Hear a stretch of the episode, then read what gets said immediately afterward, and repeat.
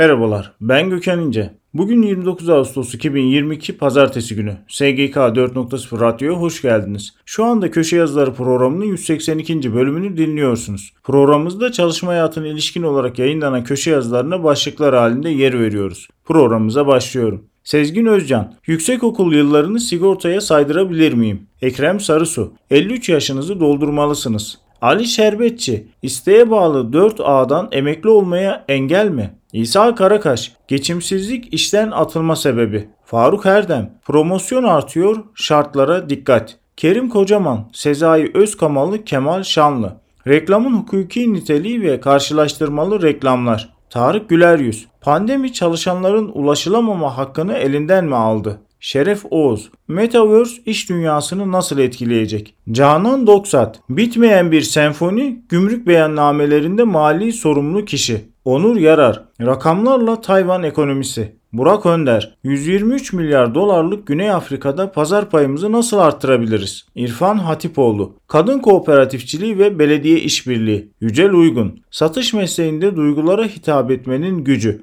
Abdullah Kiraz, geçici vergi dönemlerinde uygulanacak yeniden değerleme oranlarının pratik yöntemle tespiti. Ahmet Emin Yılmaz, BTSO'dan devrim gibi bir proje. Çarşıdaki esnafa e-ticaret desteği. Sezgin Özcan, emeklilik hakkımı nasıl elde edebilirim? Ekrem Sarısu, vergi borcu emekliliğe mani mi? Faruk Erdem, sözleşmeliye kadro tamam. Hakan Mandalı, dijital transformasyon için kültürün değişmesi en temel öncelik. Ahmet Kıvanç, ücretliler eğitim sağlık harcamalarını kazançtan indirebilir mi? Ferhat Ünlü, X kuşağının EYT sınavı. Çiğdem Boz, çalışma saatlerini düşürerek istihdamı arttırmak mümkün mü?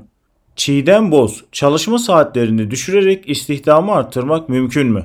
İbrahim Murat, avukatlık vekalet ücretinin bordroya eklenmesi.